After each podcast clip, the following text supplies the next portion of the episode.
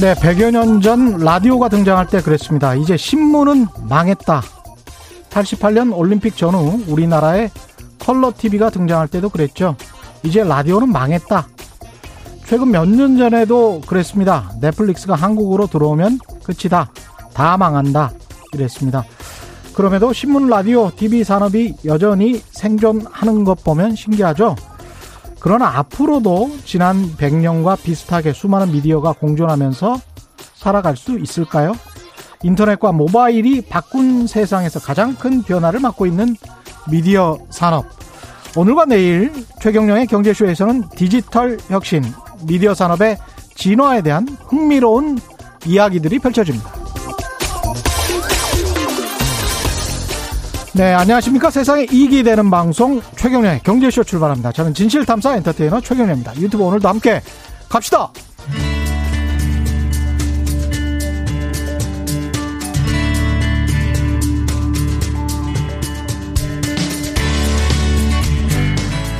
경제방송.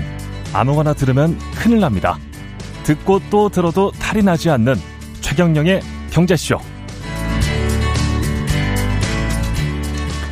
네, 오늘은 첫 시간이죠. 디지털 혁신, 미디어 산업의 진화, 디지털 혁신에 대해서 먼저 좀 알아보겠습니다.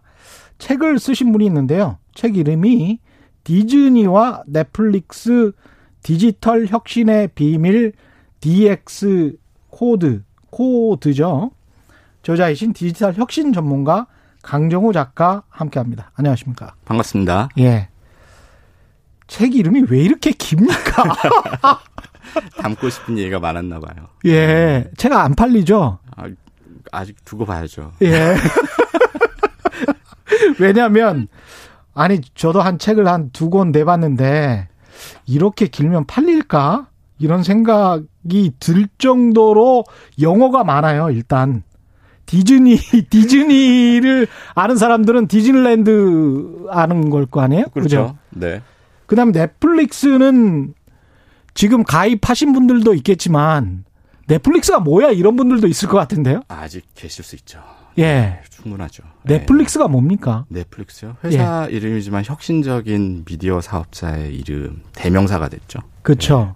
그러니까 이제 인터넷 스트리밍 비디오 서비스를 해서 전 세계 최초로 성공시킨 기업.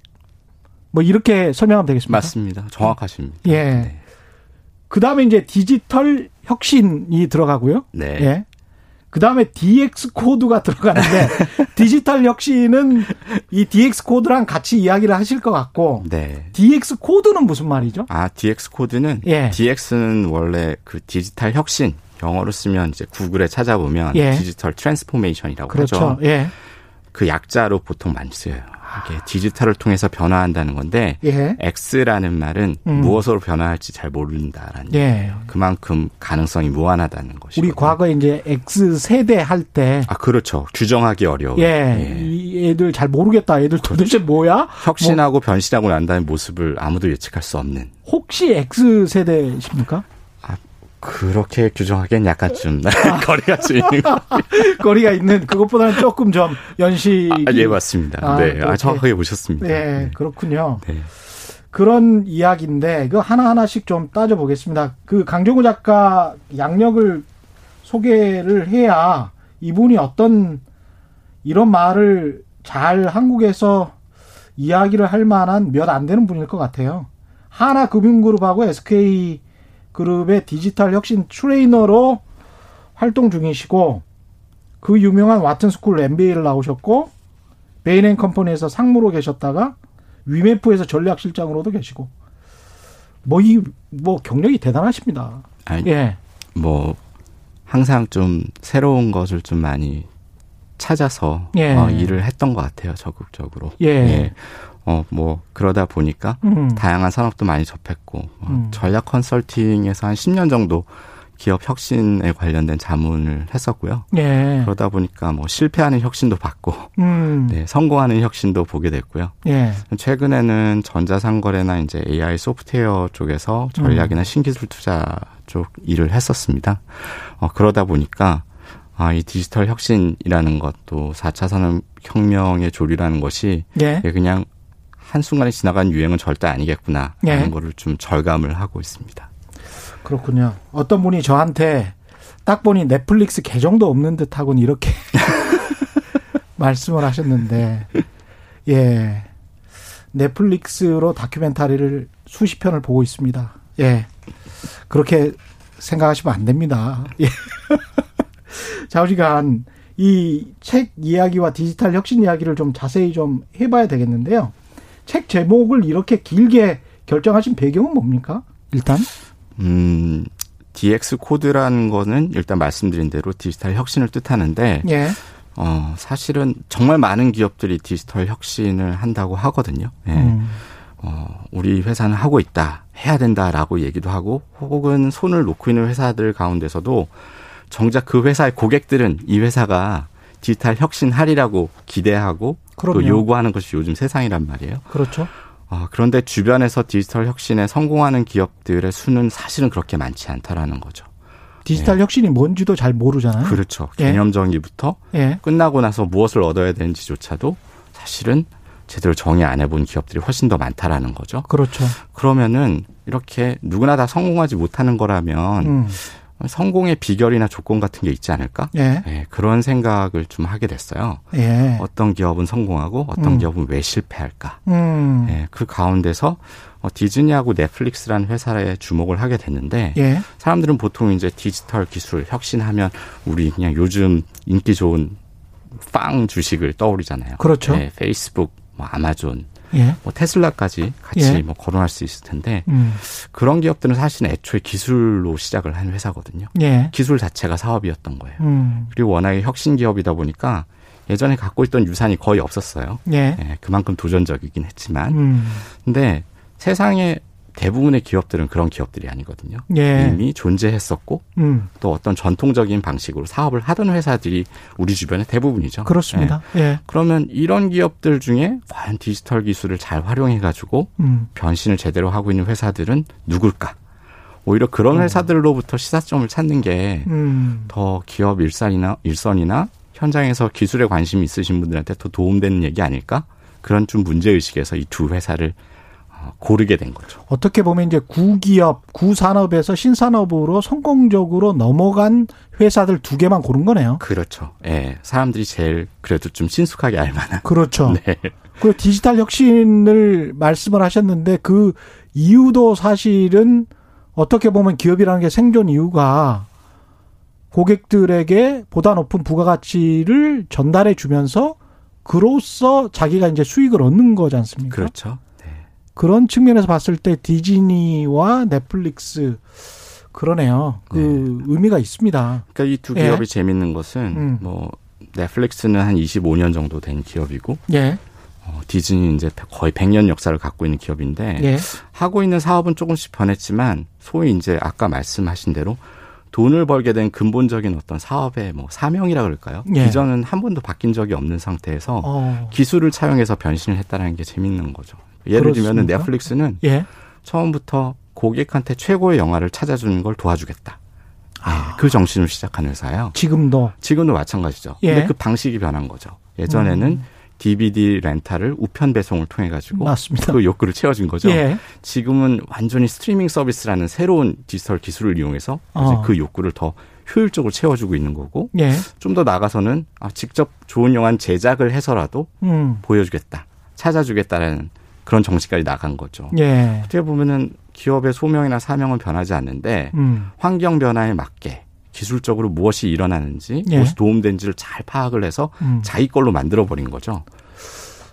근데 이제 넷플릭스 같은 경우는 그럴 수도 있었을 것 같아요. 근데 저는 이제 KBS라는 일종의 구산업에 근무하면서 드는 느낌은 어 이렇게 많이 이쪽에다 투자를 해놨는데 구산업 쪽에 투자를 해놨는데 이 신산업이 분명히 보이는데 저쪽에서는 지금 당장은 수익은 안 난단 말이죠. 네, 근데 저쪽에도 또 투자를 해야 돼? 그러면 이쪽에서 비용을 빼야 되는데 네, 네, 그 어떤 갈등 때문에 저쪽으로 넘어가지 못하는 그렇죠. 구산업군의 업- 그 많은 수많은 기업들이 있단 말이죠. 네, 사실은 넷플릭스와 디즈니가 경쟁하고 있는 이 지금 이 산업 현장과 얽혀서 그런 네. 사례들이 있었습니다. 예를 들어서 아, 블록버스터 아시죠? 예. 넷플릭스가 무찔러버린. 예. 네. 예. 우리나라에도 예전에 많이 있던 DVD 렌탈 스토어인데 그걸 음. 전국적인 체인을 갖고 있던 미국의 어마어마한 사업자가 그렇죠. 결국에는 우편으로 아, DVD를 그 인터넷으로 주문받고 음. 우편으로 배달을 해주는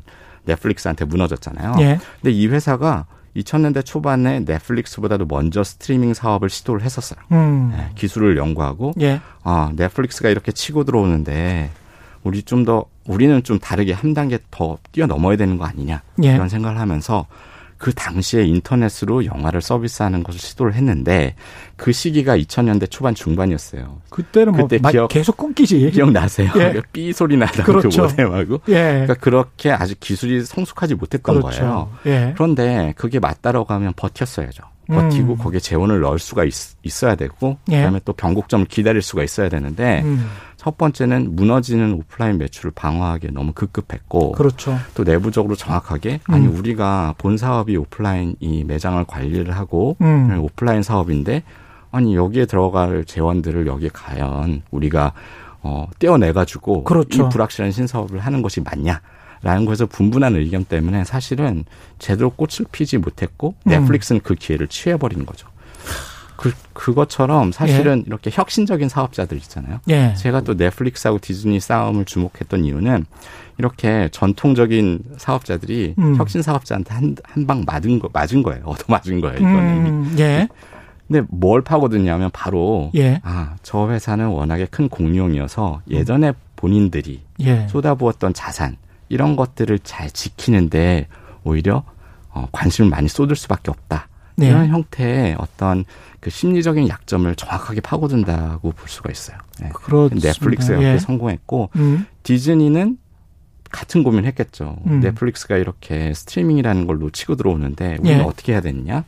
사실은 밥 아이거 회장이 굉장히 고민을 많이 했다고 하잖아요. 예. 어, 헌데 했던 얘기는 단기적인 손실은 감수하겠다. 어. 가야 될 길이다. 예. 어, 내 살을 깎더라도 이거는 해야 될 모험이다. 라고 해서 내 살을 깎더라도 예. 해야 될 모험이다. 스트리밍 사업을 예. 살을 깎을 수밖에 없는 이유는 음. 넷플릭스하고 이제 스트리밍 전쟁을 하면서 넷플릭스에 올려져 있던 오리지널 컨텐츠를 이제 곧 거둬들이잖아요. 음. 예, 그건 뭐냐면 예전에 그냥 앉아서 편하게 벌던 그렇죠, 그렇죠. 판권 수입을 포기한다는 이야기거든요. 이야. 그러면 자기 채널을 만들어서 거기서 수입을 올려야 되는데 음. 상당한 시간 격차가 벌어지겠죠. 그렇죠. 근데 그건 감수할 수밖에 없다고 이제 어, 천명을 했던 거죠. 어떻게 보면 참 대단히 위험한 결정입니다. 위험한 결정을 한 겁니다, 경영인들이. 네. 그런데 그죠? 보면 역사적으로 아주 짧은 지금 기간이지만 요즘과 같은 디지털 혁신 시대에 이런 형태의 어떤 의사 결정의 변곡점이라 그럴까요? 네. 중요한 결정의 포인트들이 자주 다가와요. 음. 빈번하게 일어나는데 한 가지 더 사례를 만, 아, 말씀드리면 물론 네. 이 사업자도 지금 어, 스트리밍 사업을 하고 있고 또 클라우드 사업으로 훌륭하게 넷플릭스의 파트너가 된 이제 제프 베조스 이야기인데 예. 아마존. 아마존 예. 웹 서비스가 아직까지 전 세계 1등이잖아요. 예. 자그마치 7년 동안 경쟁자가 없었대요. 음. 제프 베조스 얘기로는. 예. 아무도 본인들 전략을 이해를 못했다는 거죠. 그래서 나중에 어떤 예. 이제 어, 미국의 한 투자 증권 애널리스트가 예. 스티브 발머 예전에 예. 마이크로소프트 예. 회장이었잖아요. 그 사람한테 물어봤어요. 음. 아니 왜 AWS가 저렇게 치고 나오는데 뭐 했냐 예. 손 놓고. 근데 그 사람이 고백하기를 뭐라고 했냐면 우리 같은 공룡과 같은 대기업이 잘 나가던 사업을 앞에 두고 뭔가 두 번째 묘수를 음. 갈고 닦아서 세상에 내놓는다는 거는 조직적으로 굉장히 어려운 일이라고. 네. 그때 이미 그렇죠. 발모 있었을 때의 마이크로소프트는 이미 예전역에 뭐 공룡이었죠. 그렇죠. 예. 그러다 보니까 워낙에 음. 이미 하던 일에 익숙해져 있는 그 관성 이런 예. 걸 극복하기 너무 어려웠다는 거예요. 음. 그게 바로 본인들이 클라우드 사업에서 아마존에 크게 뒤처졌던 가장 큰 이유다라고 고백한 적이 있어요. 이 책을 보면 넷플릭스를 이게 굉장히 철학적인 이야기인데 데이터로 만든 소우주, 네. 디즈니는 비과학을 과학으로 만든 기업 이렇게 이제 비유를 하셨는데 이건 또 무슨 이야기입니까? 그러니까 사실은 전통적으로 자기가 하던 사업이 있는 사업자가 예. 디지털 기술을 활용해서 변신을 하는 거잖아요. 예. 그러면은 기술을 쓰는 어떤 철학이라든가 음. 방향성 같은 게 있어야 다- 된다고 생각을 그렇죠. 해요. 예. 모든 기술을 다 쓸 수 없잖아요. 음. 예, 그리고 기술을 만들어내는 공장도 아니고 예. 아마존이나 구글하고는 다른 회사들이죠. 이 회사들은 예. 보면은 그런 방향성이 있어야 되는데 넷플릭스가 했던 digital transformation은 어, 변신의 요체는 고객과 본인들이 팔만한 영화 장르 이런 것들을 세분화해서 음. 끊임없이 팽창하는 데이터 생태계를 만든 게 요체예요. 어. 예를 말씀드리면 예. 보통 영화 장르를 우리는 그냥 개념적으로 몇 개로 구분하죠. 공포물. 그 그렇죠. 뭐가 있을까요? 또 뭐. 뭐 로맨스. 네, 코믹. 예. 뭐 생각해 보면 몇 개 안 나오죠. 뭐한 10개 정도 10개 나올 나오죠. 겁니다. 예. 근데 넷플릭스는 이거 실제로 7만 7천 개까지 분류를 합니다. 7만 7천 개? 네, 마이크로 장르라고 해요. 근데 여러 가지 이제 변수들을 많이 넣는 거죠. 사람들이 유의미하게 생각하는 뭐냐면 영화의 길이, 혹은 영화의 톤, 매너. 같은 공포라도 예. 약간 스토리가 강한 공포도 있고 아, 피칠갑이 되는 공포도 그렇죠. 있고. 네, 아니면 아예 그냥 무서운 공포도 예. 있잖아요. 그냥 뭐 뭐가 잘 안 나타나는데 무서운 거가 있고. 아, 그렇죠. 그리고 예. 주인공의 어떤 지명도. 예. 그렇죠. 각각의 장르들 이렇게 사람들이 유의미하게 선택할 만한 기준으로 계속 세분화해서 만드는 거예요. 그러니까 사실은 사람이 인지적으로 머릿속으로 계산하기 어려운 형태의 7만 7천 개를 7만 도저히 그렇죠. 계산 못 하죠. 7만 7천 개의 장르를 만들어내죠. 다음에는 이제 고객 고객을 보죠. 예. 수많은 고객들이 있다고 하잖아요. 음. 작, 작년 4분기 기준으로 1억 한 6천만 명 정도 유료 고객이 있다고 예. 해요. 근데 이 고객들이 사실 우리가 뭐 극장이나 어디에 가면 공연장에 가면 모든 고객이 한 명이잖아요. 예, 공연하는 사람 입장에서는 예. 똑같은 콘텐츠, 그렇죠. 똑같은 예고편, 음. 똑같은 광고를 틀잖아요. 똑같은 경험을 주지만 어, 넷플릭스는 3,300만 개의 버전을 갖고 있다 그래요. 예, 뭐냐면 정말 대단하구만. 예. 최경현 기자님하고 예. 저하고 넷플릭스에 들어가면 첫 화면이 달라질 달라요. 가능성이 많죠. 예. 예. 또 하나는 그것만 다른 게 아니에요. 음. 화면이 다르다는 거는 제시된 영화, 추천된 영화가 다르다는 건데 맞습니다. 영화 같은 영화라도 추천되는 이미지 모양이 달라요. 아, 이미지 모양도 예. 다릅니까? 만약에 대부란 영화라는 예. 걸 추천을 해요. 예. 근데 저는 넷플릭스가 분석을 해보니까 저는 알파치노의 팬이에요. 예. 썸네일이라고 부르는데요. 음. 그 제시한 이미지를 예. 알파치노를 내세우죠. 아. 네. 기자님은 말론 브란도 예를 예. 들면 혹은 그냥 총격 장면. 예. 저는 근데 넷플릭스가 규정하기 쉽지 않을 거예요. 왜냐하면 넷플릭스는 이게 서구의 개인주의 계정을 각각 따로 쓰는 이것만 생각을 했지 아빠 엄마 아들 딸 이렇게 다 같이 쓰는 동양적인 문화를 생각을 안 했을 거야. 아, 근데 실제로 그래서 한 네 명이 같이 쓰기 때문에 뭐 그렇게 아, 실제로 넷플릭스한테 그런 계정 공유는 사실은 좀 골칫거리긴 해요. 그렇죠. 네, 예. 네, 골칫거리긴 한데 그건 몰랐지롱. 뭐 그래서 너는 나를 규정할 수 없단다. 뭐 이렇게 되는 거죠.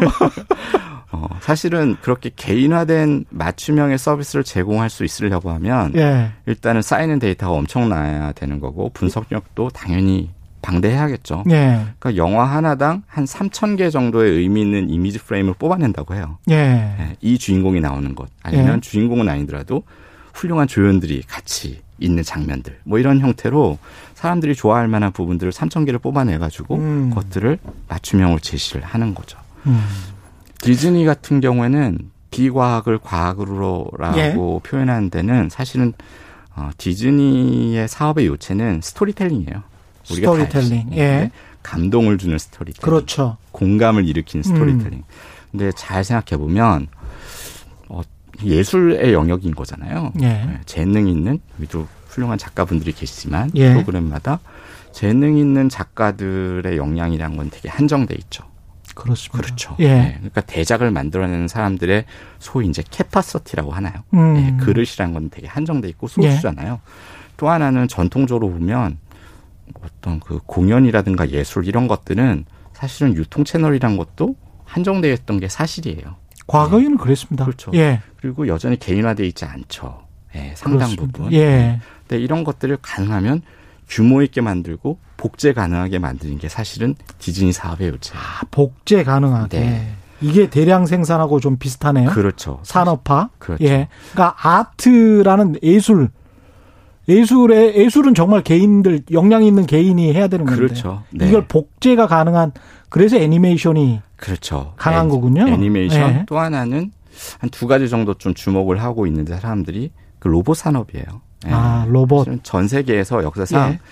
인간 혹은 살아있는 생명체를 닮은 로봇을 만드는데 가장 많은 자원을 투입한 회사는 디즈니입니다. 어. 네. 디즈니 테마파크에만 가봐도 사실은 많은 로봇들이 있는 거예요. 예. 그렇군요. 예. 1900... 가봤는데 거기에 무슨 로봇이 있었나요? 사실은 예. 어, 여러 가지 테마파크에 가면 체험 공간들이 있어요. 예. 디즈니가 지금까지 만들었던 여러 영화들, 음. 만화들의 예. 캐릭터들을 실제 구현을 하게 된 거죠. 3차원의 공간에서. 아. 이 시도가 어떻게 시작됐냐면은 사실은 이것은 어떻게 보면 그 창업자가 갖고 있는 사업 비전하고도 관련 있는데 예. 이제 작고한 월트 디즈니 예. 창업자가 1950년대 뉴올리언즈에 여행을 갔대요. 음. 근데 골동품 가게에 갔더니 새 장에 새가 있었다는 거죠. 예. 새가 그 어떤 하는 행동 이런 것들이 너무 실물감 있게 다가왔다는 거예요. 당연히 살아있는 거니까. 그렇죠. 예. 그 사람이 무슨 생각을 했냐면, 음. 아, 지금까지 내가 애니메이션 만들면서 작가들의 상상력을 2차원의 공간에서 실현하는 거에 내가 주, 어, 주안점을 뒀다면, 예. 앞으로 새삼에서는 3차원의 공간에서 물리적인 실체를 갖고 작가들 상상력을 현실로 옮기겠다. 그게 언제 그랬다? 1950년 초. 야, 네. 대단하구나. 네, 그걸 예. 보고 1958년에 애너하임에 있는 오렌지 농장을 다 갈아엎어서 최초의 디즈니 테마파크가 생기죠. 음. 그리고 그 안에 많은 로봇들이 들어가게 됩니다. 예. 네. 나중에는 링컨 로봇도 생기고 음. 또 나중에는 잭스페로. 예. 네. 지금 요즘에 한참 하고 있는 프로젝트는 어, 아바타 아시죠? 예, 예. 아바타에 있는 그 인물들을 전부 다 캐릭터를 실물 크기와 똑같은 어, 자율 자율 보행 로봇을 로봇으로 만드는 지금 작업을 하고 있어요. 예. 야, 이게 정말 스토리텔링을 넘어서 이제 체험. 근데 이제 디즈니 같은 경우는 거기를 직접 가봐야 될 텐데 디즈니, 디즈니랜드. 네. 요, 요, 요번에 이제 코로나 19 때문에 타격이 아무래도 있겠습니다. 엄청나게 크죠. 예. 사실은 뭐 그래서 주식에 관심 많으신 분들은 음. 넷플릭스보다 디즈니 주식이 많이 안 오른다고. 그렇죠. 예. 아직 테마파크가 가동을 안 하니까요. 예. 또 하나는 아까 이제 제가 작가의 창의력, 재능 같은 것들도 한정돼 있다고 말씀드렸잖아요. 예. 그것을 이제 무한 복제하려는 시도도 지금 디즈니가 하고 있습니다. 음. 그러니까 스토리텔링 머신이라고 부르는데요. 예. 네, 이 프로젝트를 말 그대로 기계가 어. 사람들이 좋아할 만한 스토리를 들려주는 어, 그런 프로젝트를 하고 있어요. 아, 이 넷플릭스하고 디즈니하고 하는 일이 약간씩 좀 다른데 어떤 성격이랄까요? 어떤 digital transformation, 이 디지털 시대에 변화하는 그 과정에서의 공통점 또는 차이점 이런 것들이 있습니까? 공통점은 예. 어, 기술을 자기 사업에 맞게 재단해서 쓴다는 아, 자기 사업에 예. 맞게 재단해서 예. 쓴다 기술이 있어요. 예. 예. 그 넷플릭스에서도 음. 그 내부의 많은 인공지능 과학자들이 하는 이야기가 음. 어, 본인들은 기술 만능주의를 경계한다라는 거죠. 예. 아. 무리 훌륭한 알고리즘이라고 해도 예. 그것이 사업에 도움이 되지 않는다면 명확하게 실제로 얼마만큼의 사업 효과를 가져온지가 증명이 되지 않는다면 쓰지 않는다라는 거예요. 일례로 말씀드리면 예. 우리가 뭐 디, 그 넷플릭스 가면 추천 너무 유명하잖아요. 음. 굉장히 유명하잖아요. 예. 근데 뭐 화려한 추천도 있고 뭐 많지만 그들의 목적 중에 명확한 거는 어 시청자들이 일주일에 열다섯 시간 이상씩 머무르게 하는 걸 목표로 큰 목표로 해요. 열 열다섯 시간 예, 일주일에 예. 왜 15시간이냐면 예. 기본적으로 구독 사업이잖아요. 그렇죠. 구독 사업은 고객이 이탈하지 않는 게 목적이잖아요. 예. 네. 가장 큰 목표인데 지금까지 데이터 분석을 해보면 기존에 이탈했던 고객들의 특성은 하나로 보이는데 일주일 동안 15시간 미만으로 시청했던 고객들이라는 거예요. 아, 그러면 이탈하기 시작하는군요. 이탈하기 시작한다는 거예요. 그렇기 때문에 어떻게든 고객들을 일주일의 총 시청 시간을 15시간 이상으로 만드는 게 사실은 어, 넷플릭스가 하는 여러 가지 추천 혹은 데이터 기반의 분석을 통해서 하는 서비스들의 큰 목적인 거죠. 그러니까 이 목적에 부합할 때 예. 예, 기술을 사용을 하고 적절히 재단을 해서 쓴다라는 거죠. 그래서 이게 넷플릭스를 처음 시작하는 분들도 그렇고 몇 번 봤다가 이걸 아예 덮어버리는 분들도 그렇고 두려운 거죠. 이게 너무 네. 매력적이니까 계속 보다가 이게 밤새고 회사 일에 지장받고 그러는 거 아닌가? 네. 이런 생각 때문에 그러는 것 같은데. 사실은 그걸 예. 이제 보통 어, 플랫폼의 결박 효과라고 예. 이제 딱히 탈퇴해야 될 이유를 잘 모르겠는 거예요. 습관적으로 예. 계속 쓰게 그렇죠. 된다는 거죠. 뭐 그거를 굉장히 의식적으로 그걸 인지를 하시는 분들은 그런 활동 행동도 하고 하시는데 예. 그러고 나면 또 무수한 메일을 많이 받으시죠 넷플릭스에. 근데 유혹하는. 다른 기업들 같은 경우에 이제 전통적인 플랫폼 기업들, 컨텐츠 기업들, 우리 KBS 같은 경우도 마찬가지지만 네. 똑같이 이제 시간을 소비하게 만드는 거란 말입니다. 뉴스나 네. 정보를 통해서. 네네. 근데 이제 넷플릭스를 하루에 그렇게 한 서너 시간씩 봐버리면 우리 KBS 뉴스를 보지 않게 될, 그 볼 시간이 없을 수도 있는 거거든요. 네, 사실 실제로 네. 어 점점 뭐 스트리밍 서비스가 많아지고 예. 미디어 환경이 좀 뭐 다변화되잖아요. 워낙에 예. 볼거 많다 보니까 예. 결국은 시간 싸움을 하게 되는 거죠. 그렇죠. 근데 뭐 넷플릭스의 리드 헤이스팅스 회장은 그렇게 얘기를 한다고 해요. 우리 경쟁 상대는 다른 미디어 플랫폼이 아니라 음. 사람들 잠자는 시간이다. 예. 아, 대단히 욕심쟁이다. 공격적인 접근이죠. 근데 이게 또 한편으로는 이런 생각도 듭니다. 그 사람의 눈을 자극해서 이제 주목도를 높이는 사업인데 제가 그 TV 다큐멘터리를 만들어 봤던 경험에 의하면 또는 뉴스 프로그램도 마찬가지지만 지나치게 이제 짧아지고 있잖아요. 광고도 그렇고 컷들이 그리고 특히 이제 넷플릭스 같이 이렇게 화려한 영상들이 나오게 되면 이제 기존의 세상을 객관적으로 보는 시각이랄지 이런 것들은 오히려 저해가 되고 그 아까 말씀하신 데이터로 만든 네. 소우주에 네. 갇혀버리게 되는 네. 소위 요즘에 얘기하는 그 추천의 에코 체인버 효과. 그렇죠. 뭐 이런 얘기하죠. 계속 예. 같은 것들만 같은 취향만 쫓게 되는 예. 그런 효과 또는 어, 뭐 filter bubble이라고도 하죠. 예. 네, 같은 같은 취향만 계속 어, 파악을 하고 음. 비슷한 콘텐츠만 계속 제공을 하게 되는 거죠. 예. 그런데 결국에는 사업자의 역할이라는 것은 이게 도, 그, 돈벌이에 도움이 된다라고 하면 음. 계속 그 취향을 증폭시켜 버릴 거예요. 예. 어. 만약에 그게 도움이 되지 않아서 사람들이 다른 컨텐츠를 찾기 시작한다라고 하면 예. 분명히 알고리즘을 조정을 하고 기술을 변형하기 시작을 할 겁니다. 그렇겠죠. 네. 그래서 사실은 넷플릭스에서 기술 만능주의를 경계한다라고 얘기를 하는 거죠. 그 예, 예. 구글이나 넷플릭스의 그 추천 알고리즘 그런 세계적인 기업들하고 우리의 알고리즘 수준하고는 많이 차이가 납니까? 뭐 사실 회사마다 사정을 제가 다 모르기 때문에 예. 객관적으로 비교를 할 수 없는데 추천 알고리즘 혹은 추천의 효과라는 건 크게 이제 우선 두 가지로 판단을 해요. 첫 예. 번째는 사람들이 얼마나 추천을 받아들여서 행동하느냐. 음. 예, 두 번째는 추천에 따른 행동에 대해서 얼마나 만족하느냐. 예. 어, 예를 들면은 실제 그 영화를 보라고 해서 봤는데 예. 그 영화에 대해서 별표점을 정말 한 다섯 개 만점을 줬냐. 뭐 이런 음. 형태거든요. 예. 넷플릭스 같은 경우는 사람들을 추천을 제시받는 사람들의 75에서 80% 정도가 음. 추천에 따라 행동한다고 해요. 어. 상당히 높은 수준이죠. 예. 그 다음에 추천에 따라서 행동한 사람들의 50% 이상이 최고의 평점을 준다고 해요. 영화에 대해서. 예. 네. 이것도 굉장히 높은 수준이라고 알려 있어요. 예. 근데 한번 생각해 봐야 될 게 있어요.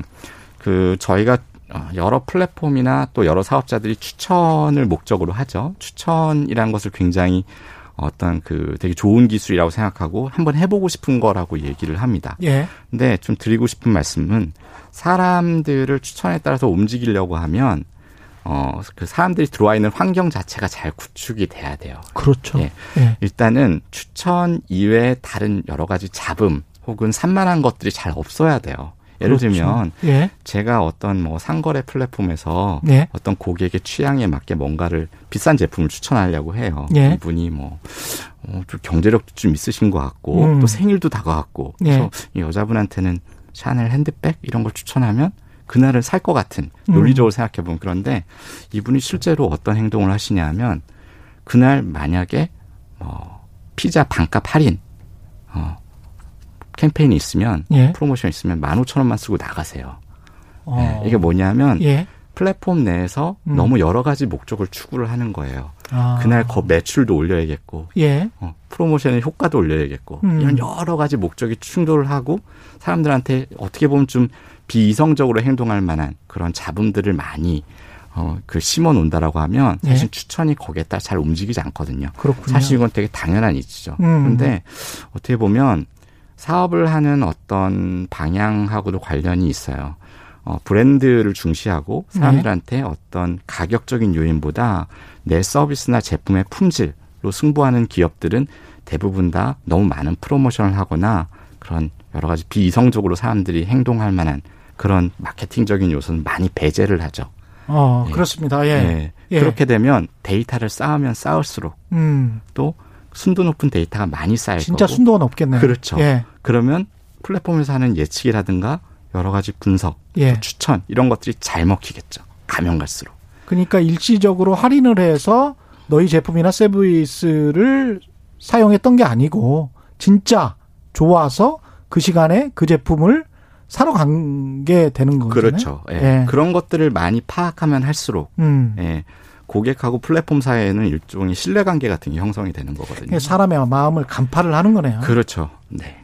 디즈니 같은 경우도 무슨 그 사람의 동선 이런 거 굉장히 많이 생각할 것 같은데 네, 사실은 뭐 그걸 태- 디지털로 뭐 하는 게 있습니까? 그렇죠. 어, 사실은 어떻게 보면 이 사업이라는 것이 예, 넷플릭스는 플랫폼이라는 가두리 양식장을 갖고 있는 거고 그렇죠. 디즈니는 테마파크라는 가두리 양식장을 가두리 양식장이 있는. 거지. 그 그렇죠. 안에서 뺑뺑뺑 도는 거니까. 아, 그렇죠. 거기서 예. 수익을 최대화해내고 예, 오랫동안 머물게 해야 되고 음, 반드시 다시 돌아오게 해야 되는 거죠. 맞습니다. 예. 예. 그럼 그 안에서의 고객 경험이라는 거는 음, 최적화시켜내야. 정말 편하게, 음, 정말 놀랍게 만들어놔야 되죠. 예, 그러니까 그만큼 고객 감동을 시킬 수 있는 어떤 기회를 얻었으니 그걸 극대화 해버리는 거예요. 기- 그 어. 기회를 활용하는 걸. 그래서 디즈니 같은 경우 요즘 하는 프로젝트는 고객의 신발 모양들을 기억을 해요. 신발 모양? 네, 신발 모양. 그러니까 입구에서. 크기, 네. 운동화, 구두 네. 뭐 이런 그렇죠. 거요. 예, 사람들마다 신발 모양을 구- 기억을 하고 예, 그것들을 이미지 분석을 해서 음, 곳곳에 테마파크에 있는 로봇들이 혹은 CCTV 카메라들이 그 동선을 추적을 하게 됩니다. 예, 뭐 어떤 일이 벌어지냐면 아 사람들이 여기 많이 몰리는구나. 이 그렇지. 통로는 병목 현상이 일어나는구나. 음, 왜 이렇게 여기 그 프레첼을 파는 과자를 파는 곳은 왜 이렇게 줄을 많이 서야만 하지 사람들이 이런 것들을 분석을 해서 그 병목을 제거하는 데 쓰이기 시작해요. 그럼 더 많이 팔, 프레츠를 팔 수가 있겠고. 어, 그렇기도 예. 하고 사람들은 테마파크를 걸어다니면서 워낙 훨씬 더 편한 그렇죠, 경험을 그렇죠, 그렇죠. 또 예, 하나는 이건 굉장히 오래된 성공 그 기술인데 음. My Magic Band 밴드를 채워줘요 가면은 아, 예, 예, 예, 예. IoT로 된 밴드인데 예. 실제로 그러다 보니까 어, 이 밴드 혹은 또 모바일 애플리케이션까지 하면 미리 어디에서 줄 서지 않아도 예약이 가능하고 맞습니다. 예, 예. 들어가기도 하고 또 음. 하나는 어, 디즈니 테마파크에 가면 오랫동안 머물 수 있는 호텔도 있고 좀 음. 좋은 레스토랑도 되게 많아요 실제로 예. 예. 예. 그 객실에 있는 아까 IoT 호텔, 호텔도 맞아요. 있습니다. 예. 객실에 있는 IoT, 레스토랑의 예약 시스템 이런 것들을 다 묶어놨어요. 음. 예, 그러다 보니까 한 사람의 여정을 최적으로 관리를 해줄 수가 있는 거죠. 예, 사실은 정말 머리 많이 쓰는구나. 제가 그 예. 아까 표현한 게 아마 맞을 거예요. 가두리 양식장. 예. 사실은 어, 고객을 자꾸 키운다, 키운다 이런 표현들 예. 우리가 습관적으로 많이 하거든요. 예. 예, 우리나라 대기업들도 그렇고 많은 사업자들이 아 고객은 키워야 돼, 잘 길러야 돼. 그래서 우리가 많이 양성하고 그 사람들한테 혜택도 많이 주고 그래서 많이 가져와야 돼라고 얘기하는데 양식장의 치어들인 거네. 어, 그렇죠. 근데 사실은 그거를 손에 잘 잡히진 않아요. 예. 일반 대기업들이나 제조업 회사들은 그런 것들이 아니 그래 한번 팔고 나면 10년 후에 다시 만나고 AS 때 전화 받는 게 거의 다일 텐데. 예. 아, 그럼 어떻게 좀 더 고객하고 더 소통을 많이 하지? 이런 것들 예. 고민을 많이 하거든요. 그렇죠. 근데 사실은 디즈니나 넷플릭스는 어, 집중적으로 고객하고 소통하고 또 감동을 시킬 수 있는 기회도 엄청나게 많이 갖고 있는 거죠. 또 한편으로는 그 기회에 제대로 감동 못 시키면 그러네요. 크나큰 손해를 입게 되는 거죠. 이게 그래서 retain customer 그 한 번 고객이 되면 계속 그 고객을 관리해서 유지하는 게 비용도 훨씬 적게 들고 그렇죠. 수익성도 훨씬 높아지는. 그렇죠. 한 고객, 이미 예. 취향을 파악한 한 고객, 그리고 나한테 이 서비스를 구매해서 쓰는데 이 정도 비용은 지불할 수 있는 의사가 있는 사람, 음. 파악을 했으면, 아, 예. 계속 활용해야죠. 그렇죠. 이게 그런 데이터베이스를 잘 축적해 나가면 자영업 하시는 분들이나 중소기업 하시는 분들도 이게 사실은 사업의 기본인 것 같습니다. 네. 사실은 점점 더 고객 관리 기반으로 사업들이 움직일 가능성이 많아요. 세상의 예. 모든 사업들이. 사실 그래서 월스트리트 뭐 투자자들이 음. 이 구독 경제, 예. 플랫폼 경제에 관심을 많이 쏟는 거죠. 그래서 그런지 이쪽 뭐 디즈니는 주가가 뭐 코로나 19 때문에 그렇습니다만 넷플릭스는 상당히 좋고요. 네. 이런 상황에서 투자자들이 몰릴 수밖에 없습니까? 앞으로도 그럴 것 같습니까? 근데 본원적으로 굉장히 투자자들을 봤을 때 매력적인 포인트들이 좀 있어요. 이 사업에. 예. 그러니까 투자자들 관점에서 좋은 사업은 예측 가능하고 확장 가능한 사업이거든요. 예. 그러니까 사업이 예측 가능하다는 건 뭐냐면 사업의 여러 가지 활동들이 숫자로 측정이 된다는 얘기들이에요. 음. 고객들이 몇 명이고 예. 이 사람들이 평균 얼마씩 돈을 쓰고 네. 텔레콤 회사처럼. 얼- 그렇죠. 예. 얼마만큼 이 사업장에 머무르고 예. 무엇을 구매하고 예. 그러다 보니까 여러 가지 마케팅 활동의 효율도 잘 측정이 되고 그러네요. 또 하나는 또 구독제로 한다는 거는 멤버십 피가 멤버십 그 가격을 한 달 한달 차곡차곡 지불한다는 거잖아요. 그렇죠. 그러다 어떤 사람들은 넷플릭스가 더 마음에 들면 더 높은 가격을 그 지불하고 프리미엄 서비스 가고. 업그레이드를 하잖아요. 예. 이게 뭐냐면 기본적으로 안정적인 수익으로 사업이 예측된다는 것. 음. 일단 고객이 확보되고 나면 예. 그리고 수입이 더 올라갈 수 있는 여러 가지 장치들이 그 안에 놓여져 있다라는 거죠. 음. 또 하나는 기본적으로 이제 구독 경제의 성격이 있을 뿐만 아니라 원래 우리가 잘 아, 익숙한 이제 플랫폼 경제의 효과가 있다라는 거죠. 어. 예, 플랫폼 경제의 효과는 한마디로 얘기하면 눈덩이 효과예요. 예. 계속 굴러가면 그렇죠. 굴러갈수록 커진다. 예. 특히 내리막길을 구르면 엄청나게 엄청나게. 커진다. 그 가입자라 가입자와 그 안에 들어가는 상품 구색 이런 것들이 계속 늘어나면 음. 어, 뜻하지 않은 수익원들이 막 생기죠. 예를 들면 광고. 아. 또 하나 스트리밍 산업에서 주목받는 것은 이제 컨, 어, 스트리, 컨텐츠 사업이 이제 commerce 사업으로 진화할 거다라는 예측들을 많이 하거든요. 아, 그렇게 됩니까? 예, 예를 들어서 제프 베조스를 사람들이 굉장히 무서워하는 것. 그러니까 아마존 프라임 네. 비디오를 무서워하는 게 예. 뒤에 컨, commerce 전자상거래 플랫폼을 갖고 있어요. 그렇죠. 왜냐하면 음 우리 그 넷플릭스 오리지널 중에 우리나라 조선 시대를 배경으로 이제 좀비를 투입한 음, 예, 킹덤. 예. 예, 킹덤. 호미가 그렇게 많이 팔렸다고 하잖아요. 예, 예. 다 아마존에서 팔렸거든요. 예. 또 그렇게 하나 또. 말씀드리면 예. 사실 제프 베조스도 이 아마존 스트리밍 사업에 승부수를 던졌어요. 어떻게 예. 던졌냐면 반지의 제왕 아시죠? 예. 다들 이제 스트리밍 전용으로 음. 오리지널 컨텐츠를 제작을 해야 되니까 판권을 예. 사들이려고 음. 그 라이센스를 사들이려고 굉장히 노력을 많이 하는데 그래서 애플 TV하고 같이 경쟁이 붙었어요. 예. 영국에 있는 원 저작권자한테. 예. 근데 애플 TV보다도 낮은 가격을 제시를 했는데 음. 아마존이 그 판권을 따냈어요. 음. 그 비결이 뭐냐면 예. 책을 어마어마하게 팔아주겠다라고 개런티를 했어요. 어. 뒤에 commerce를 갖고 있는 사업자의 힘이거든요. 전통적으로 보면 이 컨텐츠 사업은 상품 판매랑 이미 결합이 돼 있는 상태예요. 그러네요. 앞뒤로 무수히 많은 광고가 붙잖아요. 예, 콘텐츠와 상거래 업체의 결합이 한 몸으로 또 이루어져 버리면 어마어마하겠습니다. 네, 그 증폭 효과는 사실은 우리가 아직 예상을 못하는 거죠. 생각해 보니까 한 10년 전에 그 이런 강의 비슷한 걸 들었던 것 같아요. TV에서도 이런 식으로 드라마가 나오고 예쁜 여배우가 어떤 드레스를 입었는데 저거 사고 싶어라고 해서 클릭하면 그렇게 되는 디지털 TV를 네. 이야기를 했었던 것 같아요. 네. 근데 사실 그렇게 곧바로 뭔가를 그 예. 시청 중에 구매를 하게 하는 것이 과연 그 시청 경험에 얼마나 도움이 주느냐, 그게 득이 됐냐 안 됐냐는 아직까지 답을 정확하게 찾은 사업자는 없다 그래요. 예. 그런데 사실은 어 이미 그런 준비가 제일 잘 돼 있는 사업자가 아마존이겠죠, 아무래도. 어. 네. 근데 참 궁금한 게 왜 아마존이든 넷플릭스든 미국의 기업들이 이렇게 지난 한 20년 동안 디지털 혁신을 네. 할 수 있었던 건가요? 그 어떤 최적화된 어떤 환경이 있는 겁니까? 아니면 네. 사람들이 뛰어난 겁니까? 뭐 저는 예. 뭐라고 저는 이해하냐면 예.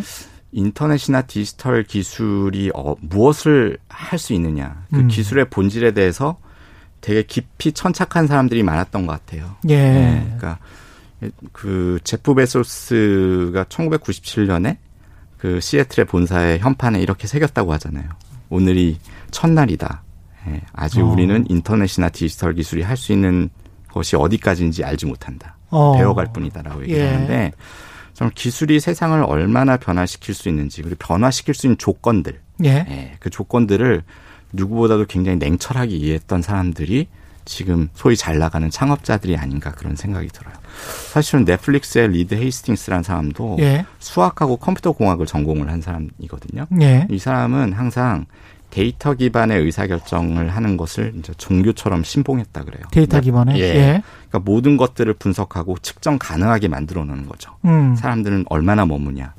어, 영화를 한 편 보면 음. 그걸 끝까지 보는 사람들의 비율은 얼마나 되냐. 예. 왜 그러냐. 이유가 무엇이겠는가. 예. 그다음에 지난번에 상영했던 영화가 인기가 있다면 그 요인은 도대체 뭐냐. 수치적으로 분석해 보자. 음. 이런 형태로 모든 것들을 데이터 기반의 의사결정으로 만들어 놓으면 이 조직의 체력이 엄청나게 늘어난다, 올라간다는 거죠. 아무래도 성공 확률이 높아지겠죠. 그렇죠. 예. 그러면 그거는 이제 한 번에 유행처럼 지나가는 어떤 혁신 활동이 아니라 음. 조직의 체력으로 남는다라고 믿는 거죠. 그렇습니다. 그리고 또 기술이 더 할 수 있는 일들을 더 발굴하고 음. 또 차용할 수 있는 기반이 되는 거죠. 왜냐하면 데이터 기반으로 많은 활동들을 만들어 놨기 때문에 새로운 기술들을 수용하기도 쉬워지는 거죠.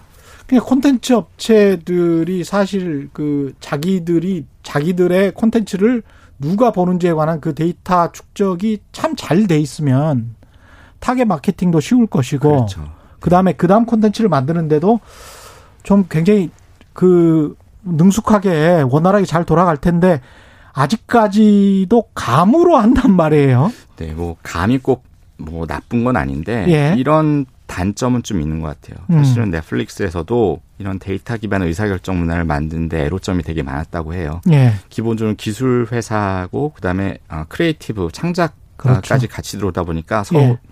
여러 다양한 배경의 사람들이 섞여서 일을 하게 된 거죠.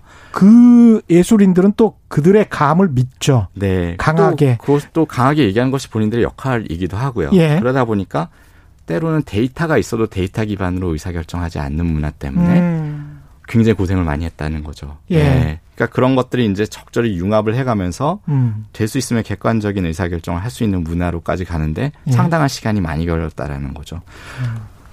우리 같은 경우는 플랫폼하고 이제 콘텐츠 넷플릭스가 들어와 있긴 합니다만은 또 규제 여건도 있고 네. 그렇기 때문에 네. 우리는 어떻게 변할 것 같습니까? 아, 글쎄요. 사실은 어 이런 얘기들 많이 합니다. 그러니까 제가 전자상거래 플랫폼 있을 때 아, 추천, 추천이 중요하다. 기술을 많이 써가지고 사람들한테 추천을 잘 해주면 사람들 좋아할 거다라고 얘기하는데 결론은 뭐냐면 팔 물건도 많아야 돼요. 그렇죠. 네.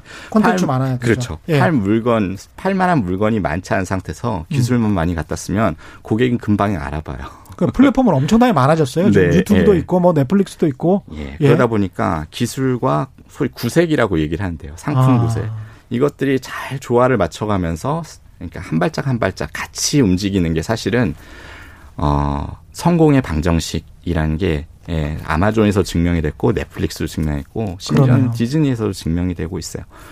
어 결국에는 컨텐츠, 기술 이 두 가지를 다 잡아야 되는 거죠. 콘텐츠와 기술 다 수밖에 첨가물 시장에 꾸준히 사과만 나오면 안 되겠죠. 수십 가지, 수백 가지 과일이 있어야 사람들이 가가지고 이제 선택을 할 것 같은데 나중에 좀 국내 기업들을 위한 디지털 그 꼭 콘텐츠 기업뿐만이 아니고 그런 어떤 성공을 위한 제언도 좀 해주시기 바라고요. 일단은 질문들이 꽤 와 있어서 질문을 좀 받겠습니다. 김광민님은 좀 다른 이야기신 것 같은데 넷플릭스 구독 3년째인데 정작 시청은 않고 이런 분도 있는 것 같아요. 선택 장애가 와서 신작 리스트만 보다가 그냥 잠 그냥 잠드는 경우도 허다합니다. 예, 그냥 돈만 내시는군요. 아마 그 넷플릭스 입장에서는 건강한 고객이라고 생각하지는 않으실 거예요. 왜냐하면 언제든 이탈 가능성이 있는 거죠. 왜냐하면 그렇죠. 일주일에 시청 시간이 15시간 미만이시기 때문에 음. 벌써 빨간불이 켜져 있을 겁니다. 그렇죠. 0327님, 넷플릭스 시대와 기술을 앞서서 혹은 뛰어난 응용 그리고 고객 관리 마케팅이군요. 우리도 그리고 그 누구도 알고 있던 단골 손님 그리고 소통이네요. 이렇게 정의할 수도 있습니까? 네. 사실은 나보다 내 취향을 더 잘아는 거죠. 나보다 내 취향을 더 잘 아는 음식 음식점의 주인장. 그렇죠. 예. 사실은 모든 사람들이 선택 장애를 갖고 있고요. 예. 자신의 취향이라는 것을 정의해 보라고 하면 음. 정의하기 어려워요. 예. 취향 짜, 뭐 싱거워 이랬을 그렇죠. 때 짠것 같기도 하고 싱거운 것 같기도 하고 그렇지 않습니까? 그때 메뉴가 있어야죠. 선택할 그렇죠. 수 있는 예. 네. 선택할 만한 메뉴를 많이 갖고 있는 사업자. 예. 아. 카르마 국보님은 우리는 기회가 더 좋다고 봅니다. 중국과 미국 둘 다 상대 해야 하니까요. 상대할 수 우리가 어떻게 보면 아시아에서 이런 허브로 콘텐츠 허브로 자리 잡을 수도 있습니까? 사실은 뭐 제작의 힘이 굉장히 크죠. 예. 음. 뭐 특색 있는 제작 역량들이 많이 있고 예. 어떻게 보면은 뭐 넷플릭스나 디즈니나 지금 다 고민은 어 컨텐츠의 질을 계속 무한대로 끌어올릴 수밖에 없다. 예. 또 특색 있는 컨텐츠를 많이 확보해야 된다. 어, 사실은 그 과제가 지금 가장 커요. 음. 그런 관점에서는 우리나라 스스로 특색 있는 컨텐츠를 만드는 거는 분명히 경쟁력이 있을 것 같고요. 예. 근데 과연 플랫폼을 범아시아적으로, 범세계적으로 만들 수 있을까? 예. 어, 그런 거는 제가 감히 뭐라고 말씀 못 드릴 것 같아요. 여상영님은 최신 KFX 전투기 개발하듯이 방송 R&D에 투자해야 합니다. 20년에서 30년, 50년 뒤 방송사는 어떻게 진화할까요? 한국으로 몰려오는 지구촌 여러 고객들을 위해서 KBS는 준비해야 합니다. 오늘 KBS 9시 뉴스에 BT, BTS가 옵니다. 예. 그냥 이 말씀만 드리고 싶습니다. 예. 오늘 9시 뉴스에 온다고 합니다. 예. 이준기님, 총론은 공감되는데 각자의 영역으로 돌아와서 어떻게 효과적인 강론을 구현할지가 고민입니다. 네. 예. 사실은 디지털 혁신에 관련해서 무엇이 성공 요건일까 그런 것들 좀 생각해 보려고 사실 이 책을 썼어요. 예. 어, 첫 번째는 어, 본인 사업에 정말 중요한 것들을 측정 가능하게 만들려는 노력이 중요한 것 같아요. 예, 계산 가능하게 만들고 측정 가능하게. 네. 예. 많은 활동들이 아직도 감에 의해서 의존하고 그렇죠. 뭐 소위 라떼는 말이야 뭐 이런 그렇죠. 거죠. 예. 네, 그 회의석상에서 뭐 데이터를 보기보다는 상대방 표정을 살펴야 되는 예. 어, 뭐 이런 것들이 아직 우리나라 기업의 회의 풍경의 많은 부분을 차지할 거라고 저는 생각합니다. 상대방 표정을 살펴야 하는 거는 상사의 표정. 네, 예. 또는 편성권자의 표정. 뭐 그럴 수도 있고요. 예. 그래서 프로듀서가 뭐 또는 뭐 외주 제작자가 뭘 한다고 하는데 그거 되겠어? 뭐 네. 이런 그리고 저는 네. 이제 뭐 말씀드리면 예. 어, 우리나라 기업들 지금 기업 한정에서 일어나는 데이터 어, 기반의 디지털 혁신 활동에 대해서 좀 말씀드리고 싶은데 예. 좀 오해의 소지가 좀 있습니다. 그러니까 예.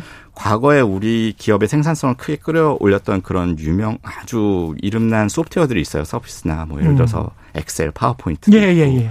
뭐 한글과 컴퓨터, 그렇죠. 오피스도 있고 또 ERP라는 것도 있죠. 예. 근데 이런 도구들은 대부분 다 그 사업의 성격이나 하는 일, 풀려고 하는 문제와 무차별적이에요. 맞. 소위 말해서 플러그인으로 갖다 쓰면 되는 거예요. 그러니까 생산성을 올리는 방식이 예. 음. IT 담당자의 훌륭한 식견, 그다음에 음. 이것들을 전개하는 능력, 예. 관리하는 능력에 달려 있었어요. 근데 지금 우리가 이야기한 기술들, 음. 넷플릭스에서 분석해서 봐도 그렇고 예. 디지털 어, 그 디즈니가 썼던 여러 기술들에서 봐도 음. 자기의 사업에 최적화돼야 돼요. 그렇습니다. 자기가 풀려가는 문제. 예. 이 얘기는 뭐냐면 음. 훌륭한 IT 담당자만 있어서 되는 게 아니라 현업에 계신 분들이 문제를 잘 정의해야 돼요. 문제를 나는- 예. 잘 정해야 된다. 먼저. 그렇죠. 예. 나는 이 문제를 풀고 싶어. 음. 그런데 훌륭한 기술이 없을까? 디지털 기술이 없을까? 그 다음에 이제. 기술을. 그렇죠. 그래서 결국에는 보통 좌뇌와 우뇌의 오프로, 어프로치라고 하는데 음. 훌륭한 좌뇌, 기술을 잘 쓴 사람들, 그다음에 문제를 잘 정의하는 사람들, 음. 우뇌를 갖고 있는 사람들, 창의적인 사람들이 협업해야 됩니다. 이게 바로 예. 요즘 디지털 혁신에 쓰이는 기술을 잘 사용하는 방법이죠. 네. 오늘 말씀 감사하고요. 지금까지 강정우 작가와 함께했습니다. 고맙습니다.